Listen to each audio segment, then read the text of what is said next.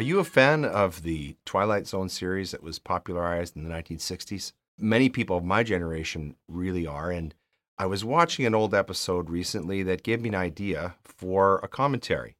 Uh, so imagine, if you will, the power of propaganda and the antidote of truth. Printer's Devil is episode number 111 of the famed American television anthology series, The Twilight Zone. The title derives from the expression printer's devil, describing an apprentice in that now defunct trade. The initial plot setup is based partly upon the well known Faustian bargain with the devil motif. A mysterious, seemingly eccentric man brings inexplicable success to a local newspaper by working as its reporter and linotype operator, eventually revealing that he wants the editor's eternal soul in exchange. The episode was written by Charles Beaumont and based upon his 1950 short story entitled The Devil You Say.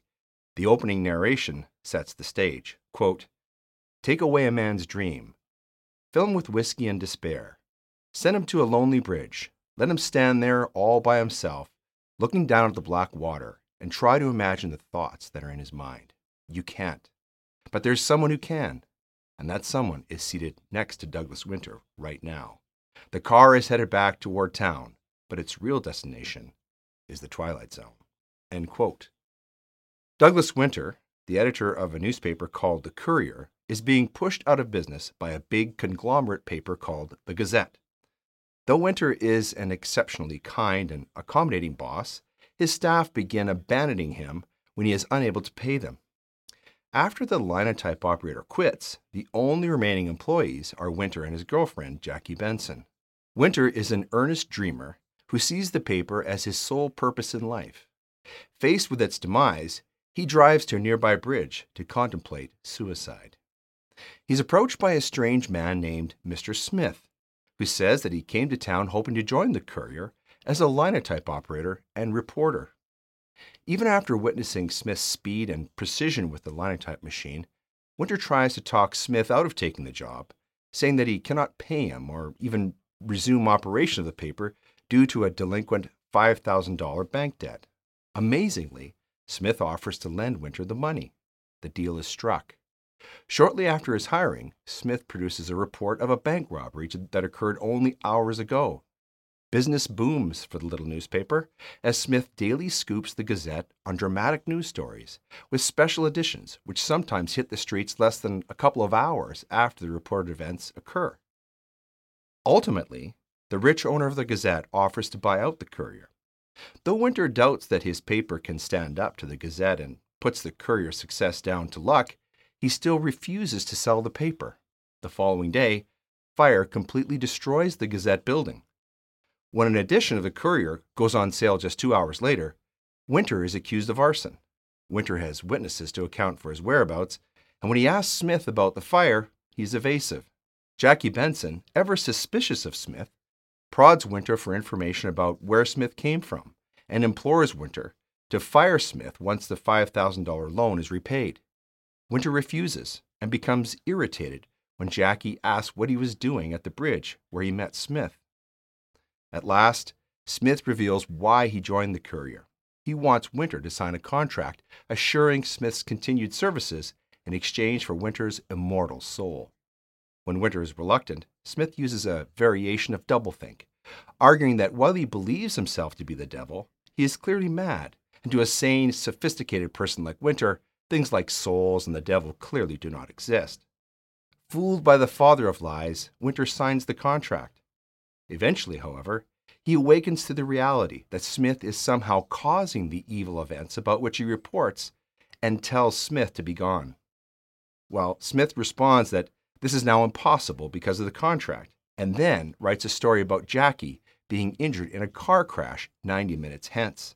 He tells Winter that when he joined the paper, he modified the linotype machine so that anything typed on it actually happens, and he threatens to write that Jackie died of her injuries unless Winter commits suicide. This would allow Smith to claim Winter's soul instantly and then move on to other conquests rather than work at the paper for the remainder of Winter's natural life. Winter tosses aside the offered gun and goes frantically in search of Jackie. Meanwhile, Jackie confronts Smith, who agrees to leave town if only she gives him a lift and offers to drive. Unable to find Jackie, Winter returns to the paper and uses the linotype machine to write a new story. The car carrying Jackie and Smith runs off the road, but Jackie is uninjured and Smith vanishes. Winter shows a confused Jackie the story he wrote, which says that Smith left town, that his contract with Winter was declared null and void due to Winter's failure to fully understand its terms. Winter resumes operating the courier after destroying the infernal linotype machine and having it hauled away. Exit the infernal propaganda machine, along with its satanic majesty, Lucifer, Prince of Darkness, aka Mr. Smith. He is gone, but just for now. So, this story begs certain questions. How do we perceive ourselves? Do we think of ourselves as strong or weak, effective or ineffective, as liked or disliked? Would we characterize ourselves as successful, in harmony with ourselves, or internally conflicted, anxious and hostile, or kind and loving? Are we difficult to get along with, or easily pleased? Self perception is important. Psychotherapists know that one of the most important factors in sickness or in health is an individual's picture of themselves. Change this picture, and you might even be able to change that person. At the very least, you will change their behavior. And this is precisely what Smith understood about Winter, and then used that knowledge to gain dominion over his life and even his afterlife. So, how do we see others? Our next door neighbors, the homeless, the affluent, those living in distant India or Africa? Perceptions are important here too. They help to guide behavior. They determine action, whether we like it or not, whether or not they're accurate.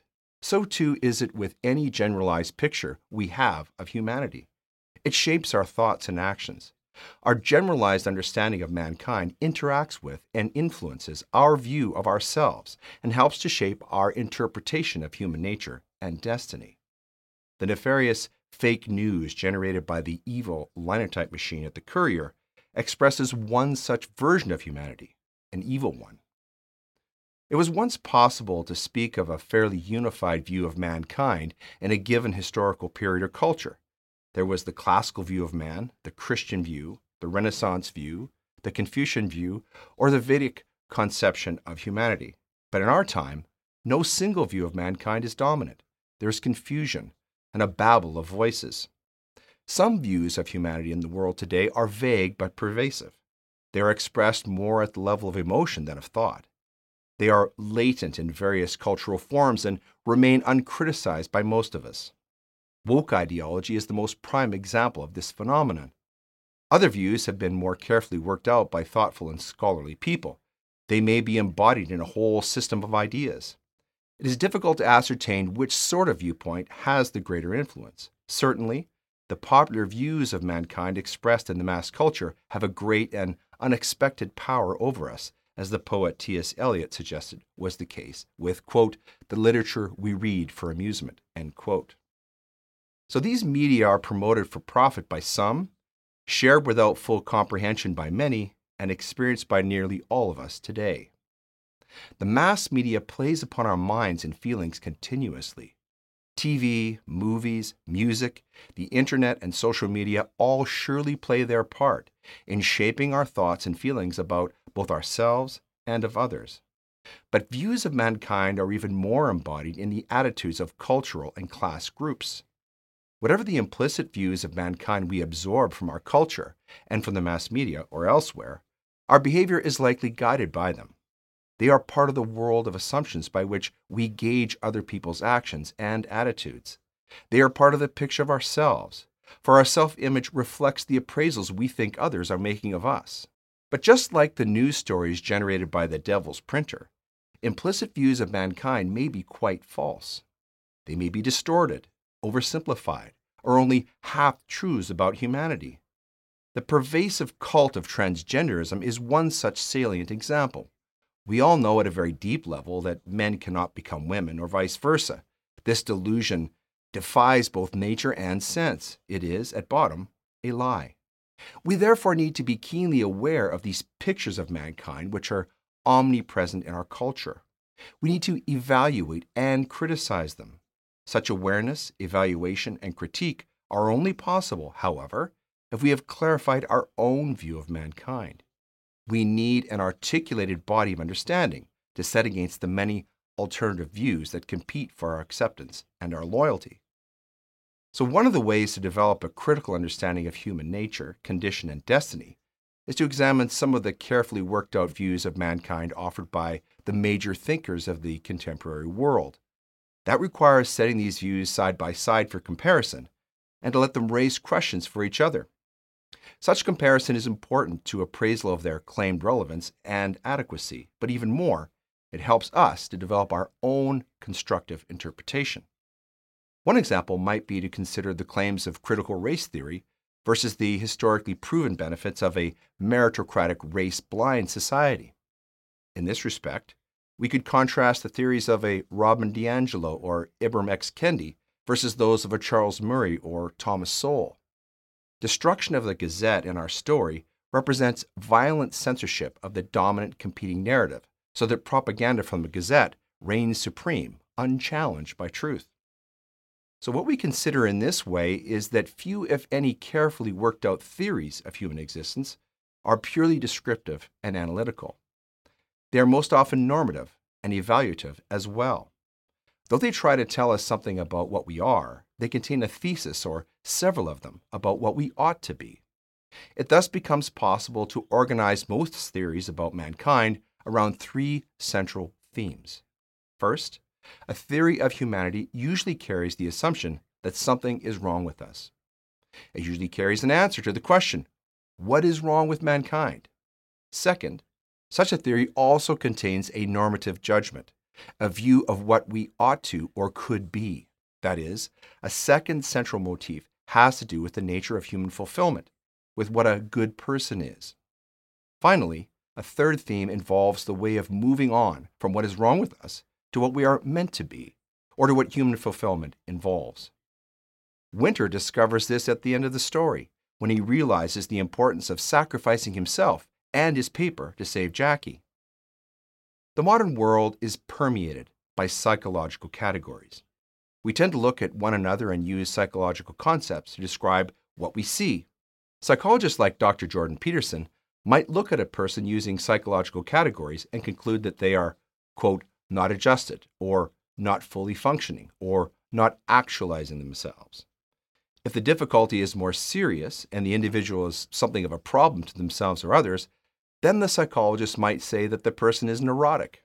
Or if something still more serious is wrong with the individual, so much so that they are estranged from reality, or cannot get along in the community, or if they are dangerous to themselves or others, they may even be labeled psychotic. This must be how Winter saw Smith when the little old printer pressed him to assign away his immortal soul. Any such diagnosis as to what is wrong with humanity depends upon some assumptions about what adjustment or healthy functioning are.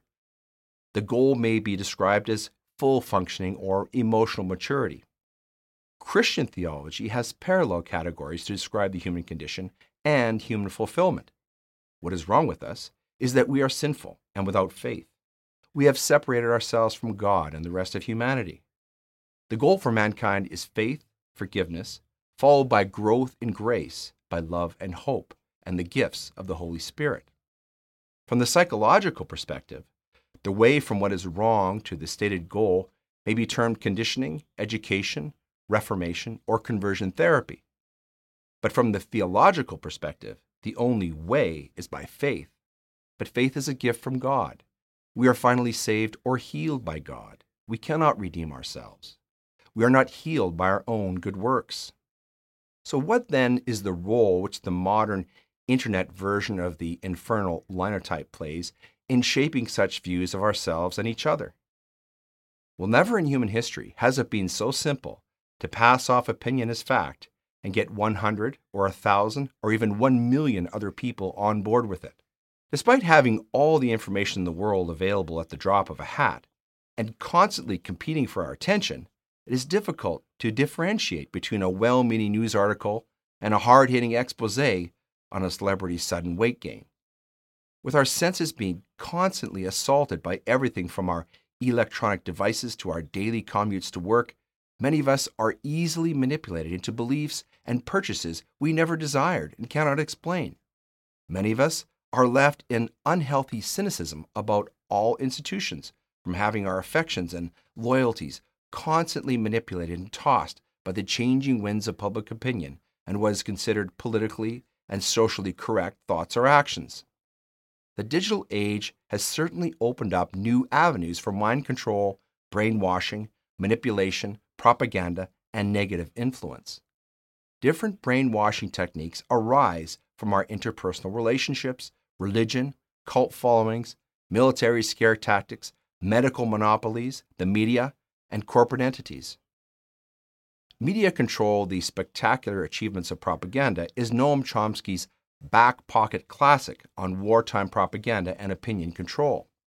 It begins by asserting two models of democracy one in which the public actively participates, such as by voting, and one in which the public is manipulated and controlled. According to Chomsky, quote, propaganda is to democracy as the bludgeon is to a totalitarian state, end quote.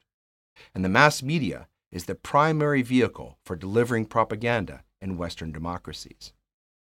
From an examination of how President Woodrow Wilson's Creel Commission succeeded in the short span of six months to turn a pacifist population into a, an hysterical warmongering mob, to George Bush Sr.'s war on Iraq, Chomsky examines how the mass media and public relations industries have been weaponized as propaganda to generate public support for certain causes, especially war. Chomsky also explains how the modern public relations industry has been influenced by Walter Lippmann's theory of spectator democracy, in which the public is seen as a bewildered herd that needs to be directed, not empowered. Now, the public relations industry in the West focuses upon closing the public mind and not upon informing it.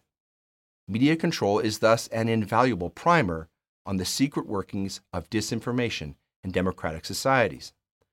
Just as Mr. Smith used the demonic linotype to create news and cause catastrophe, the modern mass media machine misshapes and distorts facts in order to propagandize messages which manipulate and control how we see ourselves, others, and the greater world. A more hopeful view of the problem is presented in Bertrand Russell's classic book, Free Thought and Official Propaganda, a collection of essays written in response to the censorship and propaganda tactics employed by governments. Russell argues that these tactics suppress individual thought and intellectual freedom, and that free thought is essential for a healthy society. He examines the role of education, religion, and politics in shaping public opinion and critiques the ways in which governments and institutions use language to manipulate and control us. Ultimately, Russell calls for a society in which individuals are free to think for themselves and are not subject to the influence of the official propaganda machine. This book remains relevant today as it explores the tension between individual freedom and state power and the importance of critical thinking in an era of misinformation and fake news. So, why then are we so vulnerable to such propaganda? Well, C.S. Lewis provides a plausible explanation in one of his many brilliant essays on Christianity entitled Transposition from his book The Weight of Glory. The starting point for his doctrine of transposition is, of all things, the phenomenon of speaking in tongues. He employs this to argue that the higher experience of the emotions draws up the lower experience of bodily sensation in such a way that the two, though distinct, are inseparable.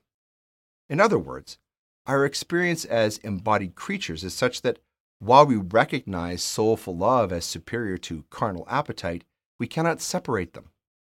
He further posits that modern mankind has essentially made themselves into animals by missing the reality of transposition. The materialist view of humanity looks at the world and sees only facts. The result is that, quote, he is therefore, as regards the matter at hand, in the position of an animal. You will have noticed that most dogs cannot understand pointing. You point to a bit of food on the floor, the dog, instead of looking at the floor, sniffs at your finger. A finger is a finger to him, and that is all. His world is all fact and no meaning. This then results in distractions like evolutionary psychology. Quote, a man who has experienced love from within will deliberately go about to inspect it analytically from outside and regard the results of this analysis as truer than his experience.